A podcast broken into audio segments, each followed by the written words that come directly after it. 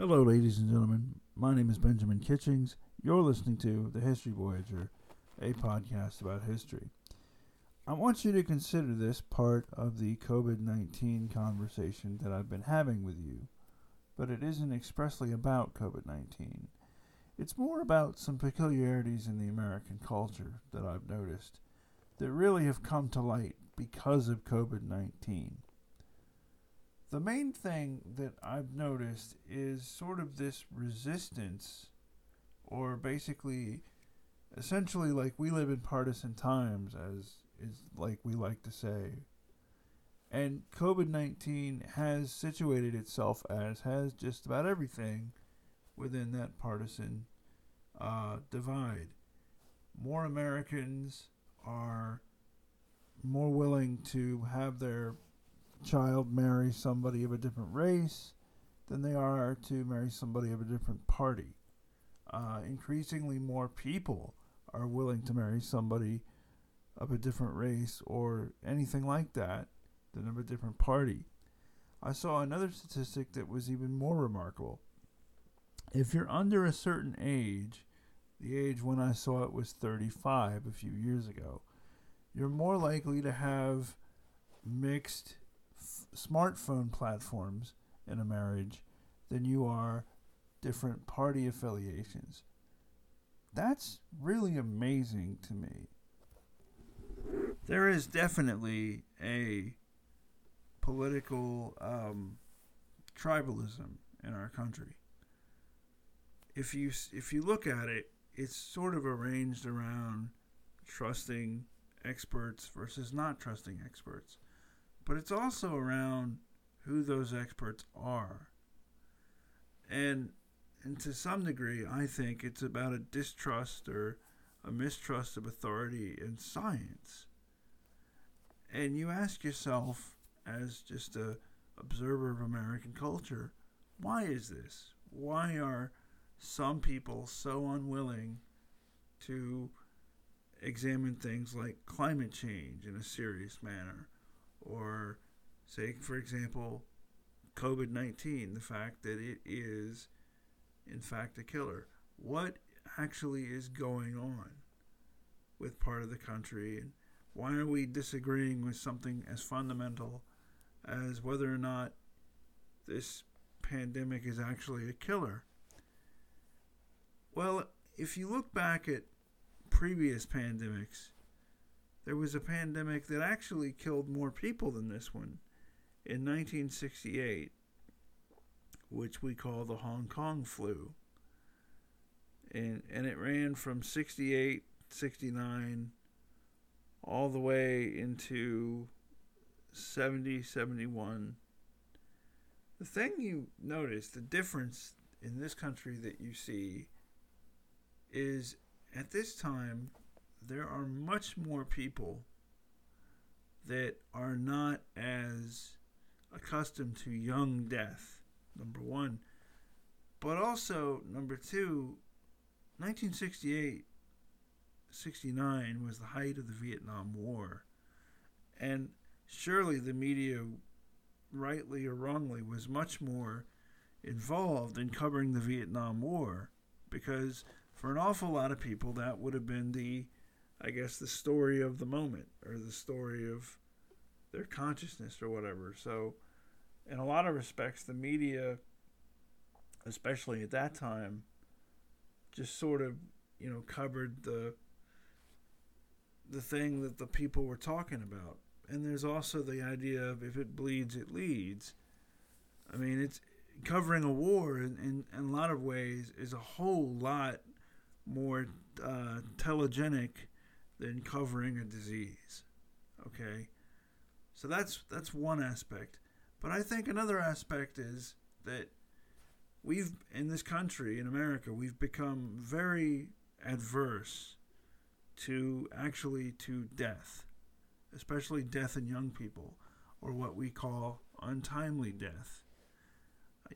That's the concept of dying in your 10s and 20s in this country is essentially not even a thought that most people have at this point. But, I do think another thing that what was going on now that isn't going on in 68, 69, 70, 71 is the basically the politicization of literally everything. The politicization of basically everyday American life is just near total. One of the reasons it's near total is because you have, you know, in the past couple of decades, few decades, you've had a much more increasing us versus them, or even like a softening of society to the point where some people even are questioning things like, do we need a post office? Do we need a government-provided postal service? And not just the government, mind you, but actual people.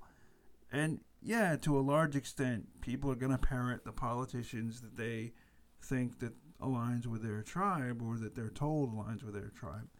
But think about how just unthinkable that would be, you know, 20 years ago to actually have people say, oh, we're going to get rid of the post office.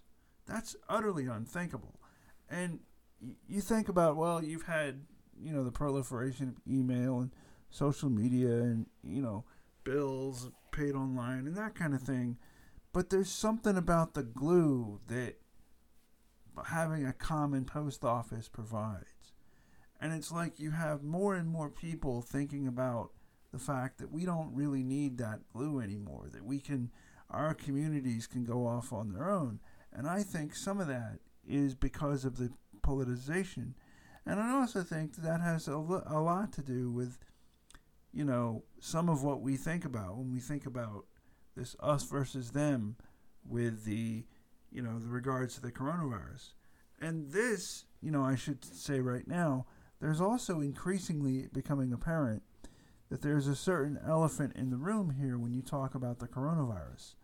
And that elephant in the room is race. Now, yes, you can say that race and class for a lot of ways, in a lot of ways, dovetail.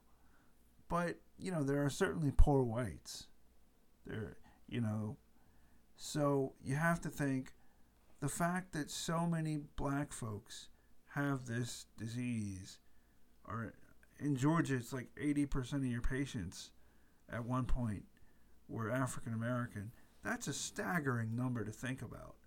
And a lot of people, even in 2020, think about, you know, are solidly in one camp or other when it comes to race, which is a fancy way of saying racism still exists in 2020.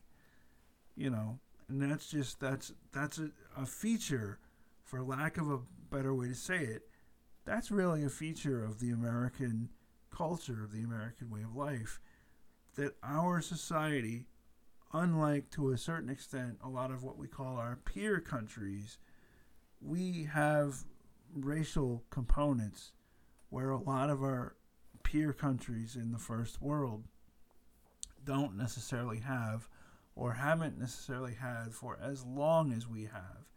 And that's something I'm going to get into in another podcast, possibly in this season and possibly not. I don't know. It depends. But here's the real truth of the matter. The real truth of the matter is that COVID-19 ends up dovetailing so much with the American political culture and just our culture. Like, it's forcing us to see that not everybody has the amazing health care, and that maybe health care shouldn't have been included with a job package only. Maybe we should have had, you know, we haven't had a significant spending in public health in this country in over 40 years. That's really remarkable. It's really remarkable when you think that, you know, the polio vaccine was essentially donated to the American people. And hardly anybody is really talking about COVID-19 vaccines being donated to the American people. And so you begin to see this sort of a narrative of not everybody is worthy of a COVID vaccine in this country. which is absolutely amazing to think about, that we're going to be the country, the first world country that says, I'm sorry, not everybody's going to get a COVID-19 vaccine. That's really remarkable. It's really remarkable that we're, you know, deciding these things. And of course, you know, things could change. You know, political pressure could be applied, or the reality of the situation could be that far more people have this disease than previously thought. But I don't know, you're starting to see several states not reporting COVID-19 deaths all of a sudden. And why are they doing that? Think about why they're doing that, people. They're doing that because they see the writing on the wall. They see the writing on the wall that COVID-19 is going to be the new climate change in this country. And that's amazing to think about. That something as basic as a pandemic can become this new political dividing rod. That's astonishing. How have we allowed COVID-19 to become a political dividing rod, and none of our so-called peer countries have? Do you know why I think that is? Because I think our society, I think our political culture, Republicans and Democrats alike, are now used to creating political divisions to get elected. That's what I really think. I honestly think that both sides of our political spectrum have essentially figured out the way to get elected is to create political division. And think about it, folks. They're the elites. It doesn't matter to them. They're going to get the shot, whether you be Nancy Pelosi or Mike Pence or, you know, whoever, you know, Kevin McCarthy. It doesn't matter to them. They're going to get the shot. They're going to get the best medicine. We are not. We have to fight for it politically. This is a political battle for our survival, not our country's survival, for our survival. And I hear what you're saying. There's not a lot of people that died of this. Well, here's a thought. I was going through my COVID-19 specials, and I was recording, and I went across the one where I recorded a couple of weeks ago that something like 40,000 people had died. We're rapidly approaching double that number today, less than a month later. Think about that a minute. That's amazing. That's staggering. That's science fiction, not science fact.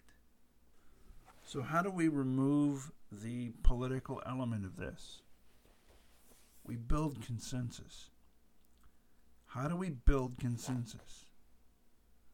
Well, we the people, have to agree upon the facts. And the fact is that in a day and age of state actors and whatever engaging in industrial grade, military grade propaganda, we have to become discerning. Okay? We have to start thinking that, you know, the powers that be, even in other countries, not even in this country, can affect us in ways that they couldn't affect our parents and grandparents. Okay, so we have to think about that. We have to become much more critical in our eyes towards the media. All media, not just the media that we care about or whatever. And we should also stop thinking that we should stop thinking about politics as a team sport. We should stop thinking about getting one over on the liberals or the conservatives. We should start thinking of ourselves as a people. And I think there's reasons we don't do that. And I think some of these reasons are technological.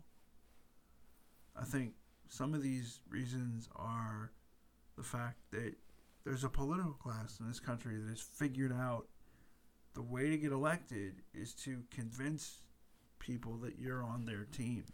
Or first of all, that there is a team, First of all, that the crisis either is or is not happening. And then to shuttle you on one side or other of a crisis.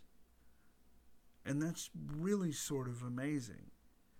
It's really kind of amazing how partisan we've become in my lifetime. And, you know, it's actually breathtaking to think that I lived to see the 2000 election. And I lived to see, you know, this 2016 election. And first of all, the 2000 election was the first election in a while that was as contested as it was. But it's equally breathtaking to think that you can disagree on objective reality now. Like, you know, you can just say, like, what's the line from 1984? The party is always the right, is the line from 1984. I remember reading that as a kid, and I remember thinking, well, God, I'm sure glad I live in America. I'm sure glad the party isn't always right in America. I mean, you know, we need to think critically as adults and not necessarily from a partisan lens, because the partisan lens was invented by an elite that wants to get them in power. And that's both on the Democrat side and the Republican side. And we need to think about that seriously. We need to think seriously that, to a certain extent, both sides, to differing degrees, are essentially only about keeping themselves in power.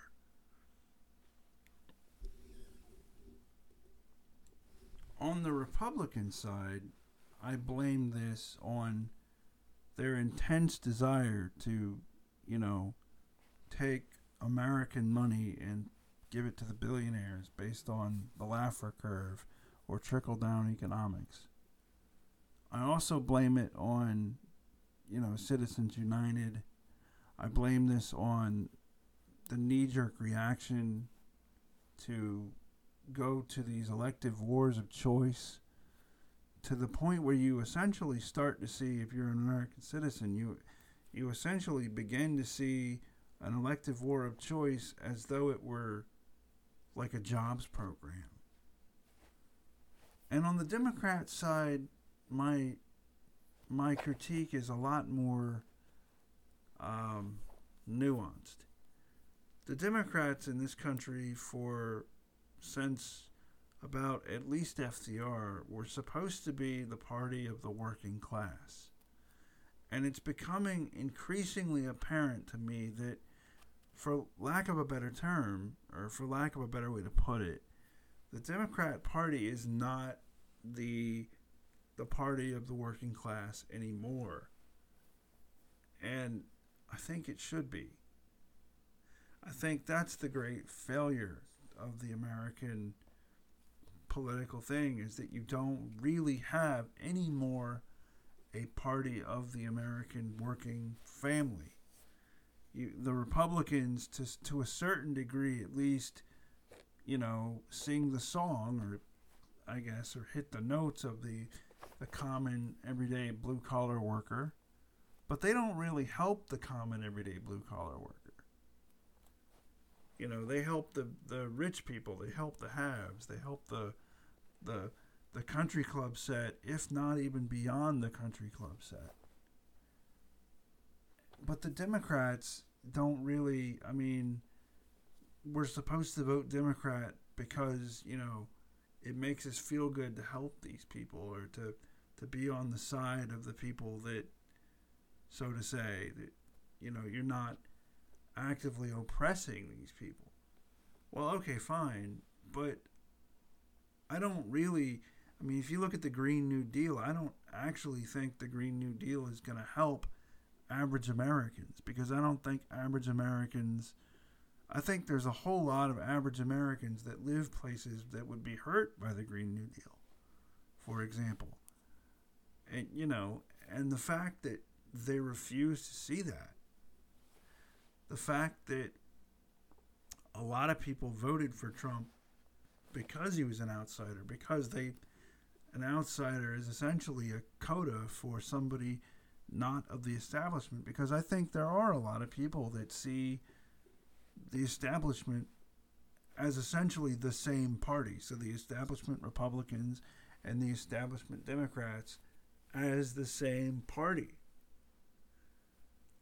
I all the time have to remind myself that I'm far more knowledgeable about American political theory than most people.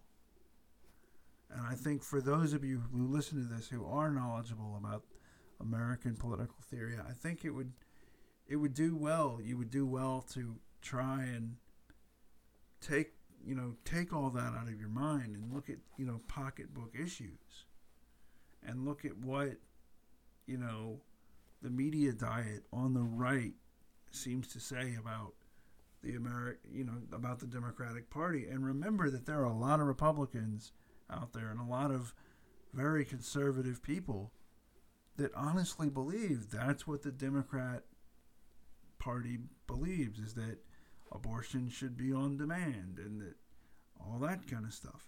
And that doesn't really strike me as a pocketbook issue on the left. Not the left, but for kind of your average American person. It doesn't really strike me, and I know that's politically uncomfortable to say, but it just gets to the point that I don't think we really have a party of the working class anymore. And I think that's hurting us as a country. And I think the only real way to get back to that, and I don't care really if it's the Democrat or the Republican Party, honestly. But the only way to get back to that really is to get rid of Citizens United. And I think, I don't know how to do that because, I think that would take a constitutional amendment. And the Constitution would be paid for by the Koch brothers, or the living Koch brother, I should say. And I don't know that I want him in charge of that.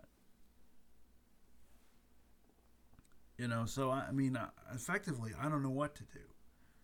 But, and I think the other thing, the more disturbing thing that I've noticed within the Trump presidency, but certainly outside of it, when you think about Bush and Katrina, or even beyond that, is Americans everywhere are starting to decide where America is and who America is, and where America is not and who America is not.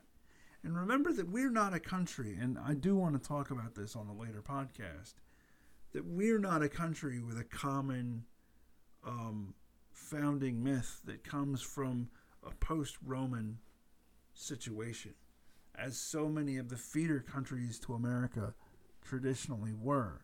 So our founding myth comes essentially from a time of literacy, which I think is a problem because you can't fudge it as much, and you can't, you can go back and look at the receipts, as you might say today in modern parlance.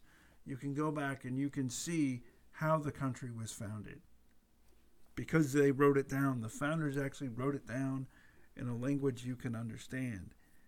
And believe it or not, I genuinely believe that's a real problem, that you can't fudge how the country was founded, that you have to say that our country was founded by slaveholders. You have to say that to people. And there's a lot of people that are going to listen to this podcast and that are going to, exist in the world and that hear the phrase, our country was founded by slaveholders, and they get understandably very, very, very uncomfortable with that. Unlike, say, with the French, where you can essentially just sort of come up with this popular, agreed-upon myth of how France was founded. And you don't have to get into the stickier stuff. Partly because we're only just now discovering the sticky stuff, and partly because it's so drained from the politics of the day that nobody really cares anymore. Anyway, so that's a real problem, is that I see that unfortunately our current debate about who an American is and who American is not is dovetailing with the COVID-19 problem. And I think that's a serious dilemma. Maybe I'm overblowing it. Maybe. But, I don't know. I think another issue that we need to come in to talk about is the idea of that America has very loose cultural rules. In other words, that social scientists like to say that America is a very loose culture. We're a nation of lawbreakers. We were founded by breaking the law. We were essentially ran away from British taxes. I mean, a lot of our ancestors actually had no desire to interface with any government at all, which is why they kept leaving the city to start with. So, America doesn't really cotton to laws and rules very much. At least that's part of our myth. Now, here's another thought. Another thought I've got is that, we like to be the disobedient child, okay? We're not used to this could kill us. That could kill us. And, it's between a 3% it's between a 3% and a 6% chance of death, dying of the coronavirus. So, yeah, a lot of people see that and they think, oh, well, I'll take those odds. But what they're not seeing is the significant chance of being hospitalized. That's what they're not seeing, is the very, very significant chance of being hospitalized.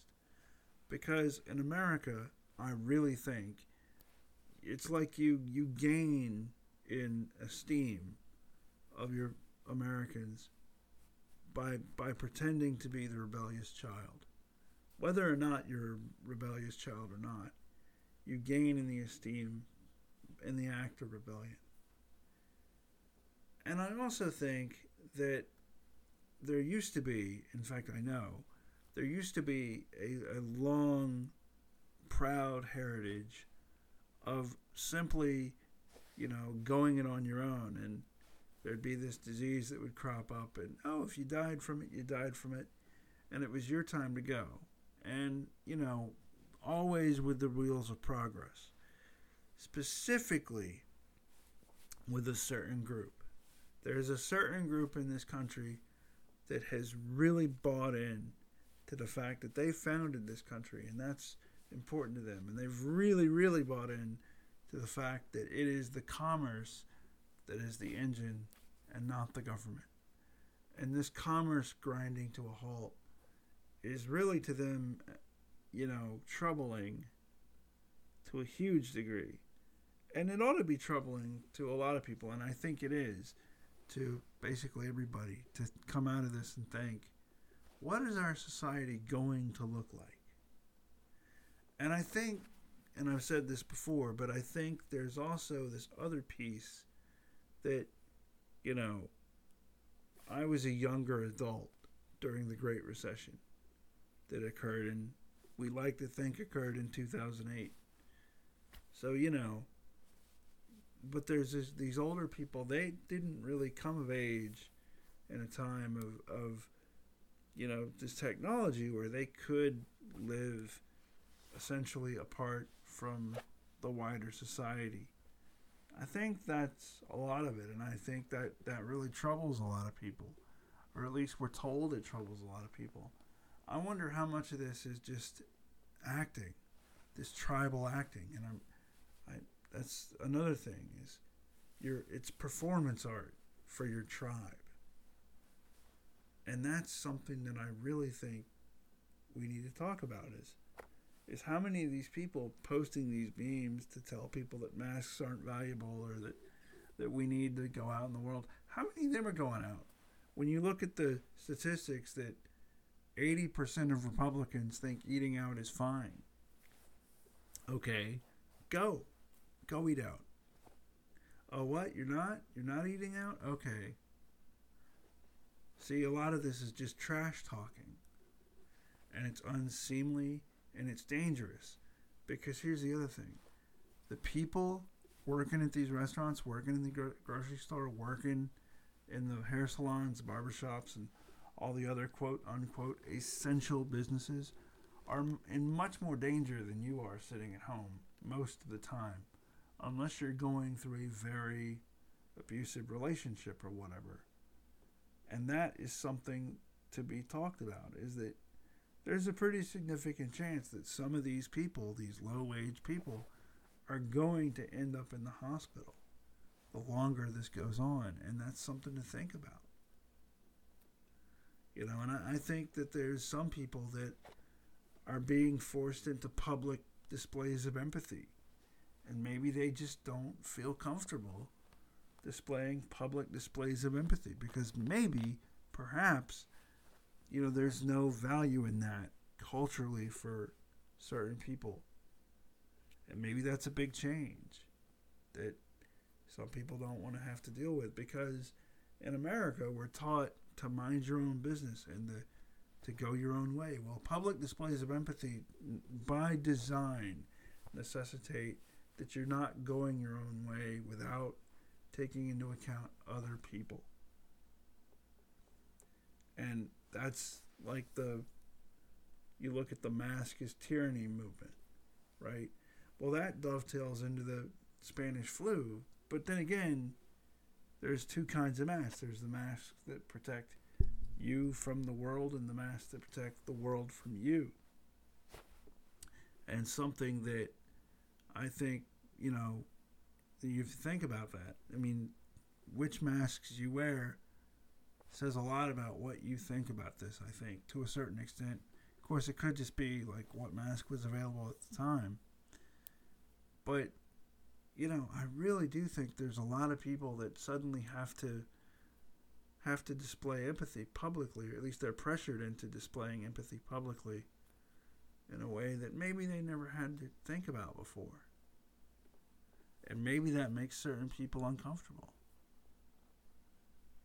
I don't know. But I think we're going to grow as a culture one way or the other.